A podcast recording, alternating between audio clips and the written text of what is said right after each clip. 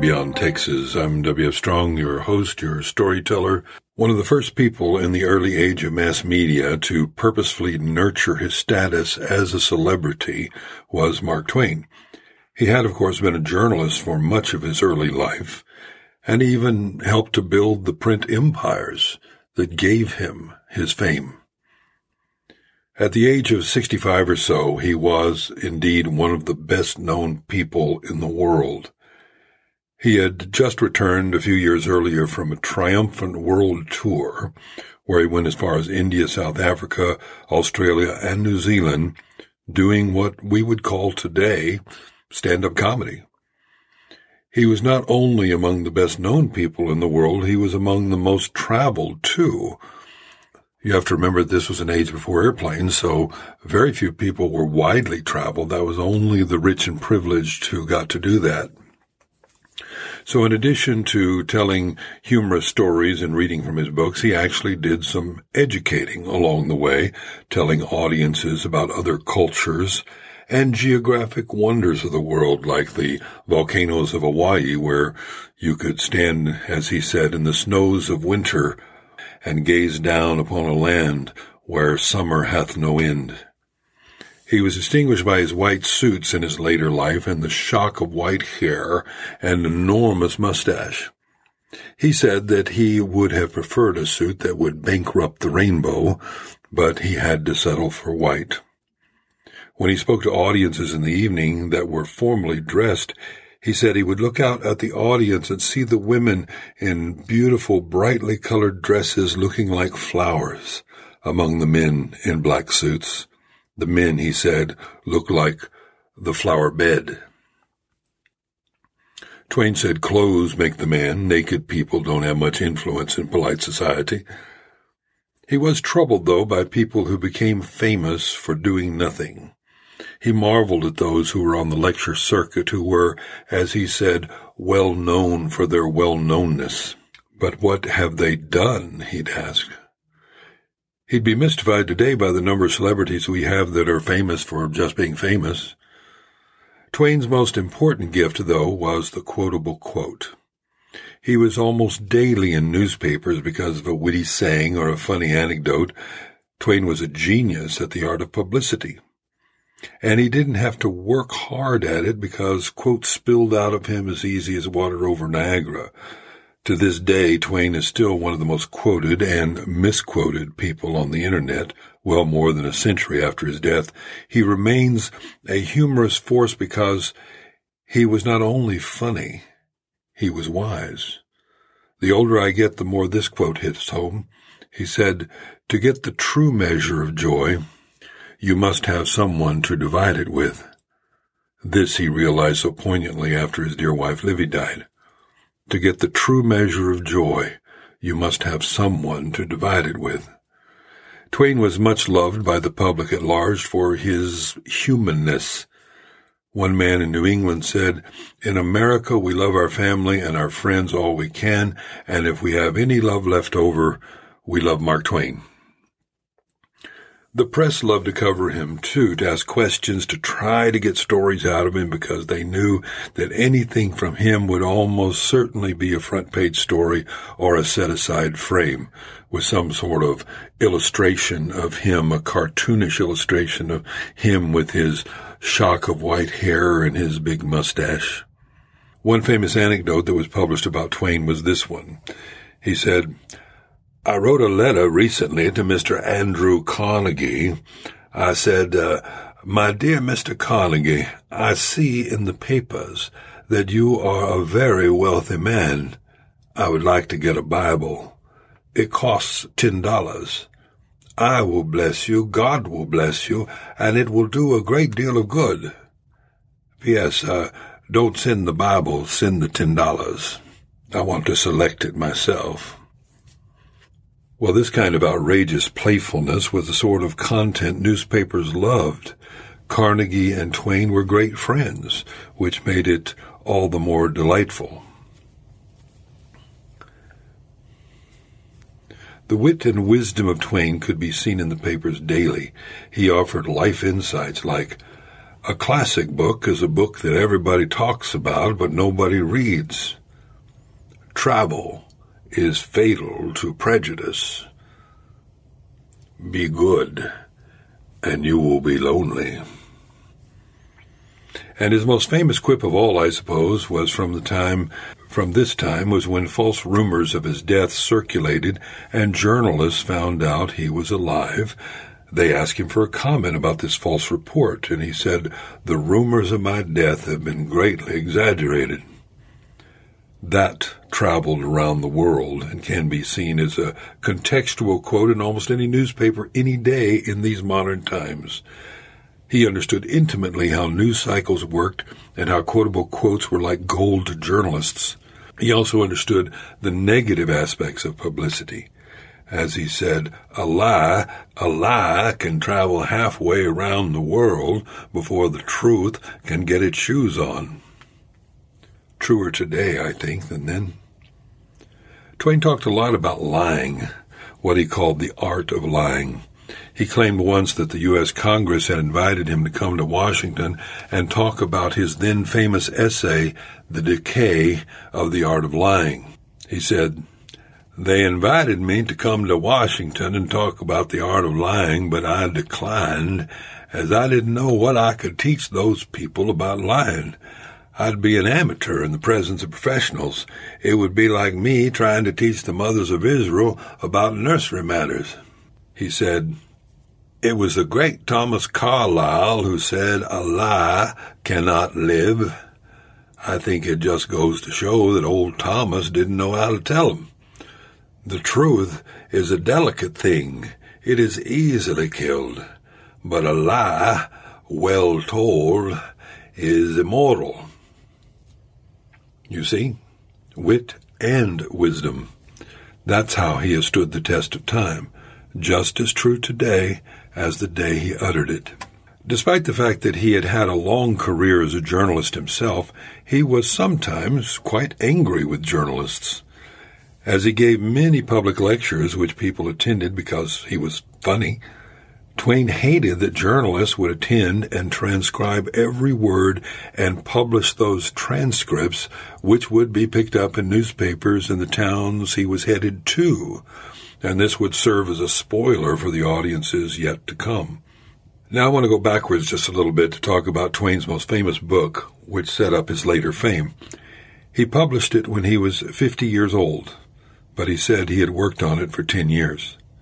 He even laid it aside for a few years and returned to it.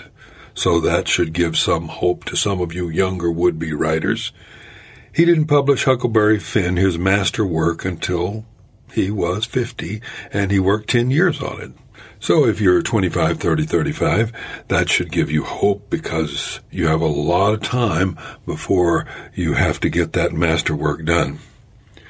Interestingly, the copyright laws were horrible then. Copyrights often didn't protect you except in your own country.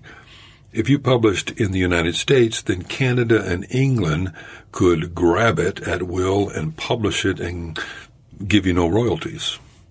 To avoid this, Twain first published Huck Finn in England to give him British copyright protection, and then a month later published it in America. Imagine that.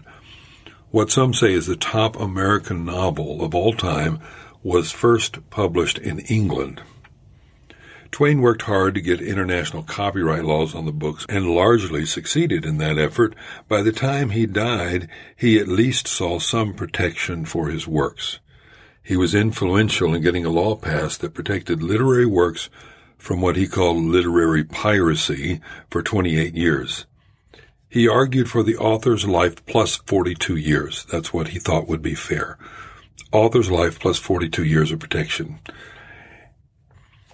In a public hearing on the matter, he told the court that he had two surviving daughters and they needed the income. He said, I have raised them right and they don't know how to do anything. So they need support, you see. 42 years ought to do it. The grandkids, they can fend for themselves. Well, the, the court laughed a lot that day. It was the most banned book of that time, Huck Finn was, and is still often banned today. Today it gets banned from schools for the N-word. Then it was banned because authorities objected to Huck Finn's disrespect for authority. He was a juvenile delinquent. They didn't want to see that sort of behavior encouraged in other children.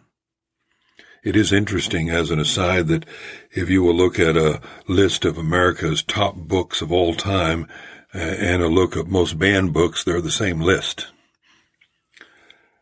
Twain loved that his book was banned. He even offered to help with the banning of it. He wrote a letter to a woman in Boston who headed up a ban of the who headed up a ban the Huck Finn movement and offered his help. He said, every one of those books we can keep out of a public library will sell seven of its mates. He knew that banning was good for business. It was excellent publicity. He pointed out that it wasn't the apple in the garden that was so attractive to Eve, it was the forbiddenness that was attractive. I think of Dr. Seuss today, the alleged banning. What some people see as the banning of his books has driven them to the top of the sales on Amazon. Dr. Seuss's beginner book collection is right now the best-selling book on Amazon. Number one. Well, let's take a look at Huck Finn. Hemingway said that all American fiction has its beginning in Huckleberry Finn. Twain went on tour in 1884 to promote the forthcoming publication of the book. He was 49 then. Just like rock bands go on tour to promote sales today, Twain did readings from Huck Finn to market and promote the book. He would introduce Huck Finn like this he would say, Huckleberry Finn was a boy who lived a great many years ago in the Mississippi River Valley. He was uneducated, he was unwashed, and he was insufficiently fed. But he had as good a heart as any boy ever had. We, we liked him. We admired him. We enjoyed his society. And since his society was denied to us by our parents, why, we naturally enjoyed it all the more. Well, in this book, Huckleberry tells his own story, all by himself. He says, You don't know about me without you read a book by the name of The Adventures of Tom Sawyer. That book was made by Mr. Mark Twain, and he told the truth. Mainly. There was things which he stretched, but mainly he told the truth. That ain't nothing. I never know nobody but lied one time or another without it was the widow Douglas. The widow Douglas, she took me for her son and she allowed she would civilize me. And it was rough living up there in the house with her all the time, considering how dismal, regular, and decent the widow was in all her ways. And so when I couldn't stand it no longer, I lit out. But Tom Sawyer, he hunted me up and said he was going to start a band of robbers and that I might join if I'd go back to the widow and be respectable. So I went back. The widow, she cried over me and she called me a poor lost lamb. And she called me a lot of other names too. But she never meant no harm by it. She put me up in them new clothes again and I couldn't do nothing but sweat and sweat and feel all cramped up where the widow would ring the bell for supper and you had to come on time. And when you got to the table, you couldn't go right to eating, but you had to wait for the widow to tuck down her head and grumble a little over the victuals, though there weren't anything really wrong with them. After supper, she got down the good book and she learned me all about Moses and the bulrushers and I was in a sweat to find out all about him, but, but by and by she let on that Moses had been dead a considerable long time, so then I didn't care no more about him because I don't take no stock in dead people. Pretty soon I wanted to smoke and asked the widow to let me, but she wouldn't. She said it was a mean practice and wasn't clean. I must try not to do it any more. That is just the way with some people, though. They get down on a thing when they don't know nothing about it. Here she was a bothering about Moses, which was no kin to her and no use to anybody being gone, you see, yet finding a power fault with me for doing a thing that had some good in it and she took snuff too. Of course, that was all right, because she'd done it herself.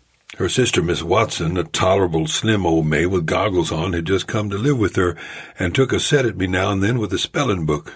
She worked me hard for about an hour, and then the widow made her ease up. I couldn't stood it much longer. Then for an hour it was deadly dull, and I was fidgety, and Miss Watson would say, Don't put your feet up there, Huckleberry. Don't scrunch up like that, Huckleberry. Set up straight now and pretty soon she would say, Don't gap and stretch like that, Huckleberry. Why don't you try to behave? Then she told me all about the bad place, and I said I wished I was there. She got mad then, but I didn't mean no harm. All I wanted was to go somewheres. All I wanted was a change. I weren't particular. She said it was wicked to say what I said. Say she wouldn't say it for the whole world. Said she was going to live so as to go to the good place. Well, I couldn't see no advantage in going there if she was going to be there, so I made up my mind I wouldn't try for it. And now that she had a good start, she went on to tell me all about the good place. She said all a body would have to do there was to go around all day with a harp and sing forever and ever. So I didn't think much of it, but I never said so. I asked her if she reckoned Tom Sawyer would go there, and she said not by a considerable sight. Well, I was glad about that, because I wanted me and Tom to be together. As we started out this series talking about Twain's focus on persona as his kind of secret strategy for achieving the effect that he was after, whether it be a humorous one or a dramatic one, or one to influence the way people thought, he could have written a straightforward book about the evils of slavery, and no one would have read it or been impacted by it. But instead, he chose the innocent perspective of a 12 year old boy.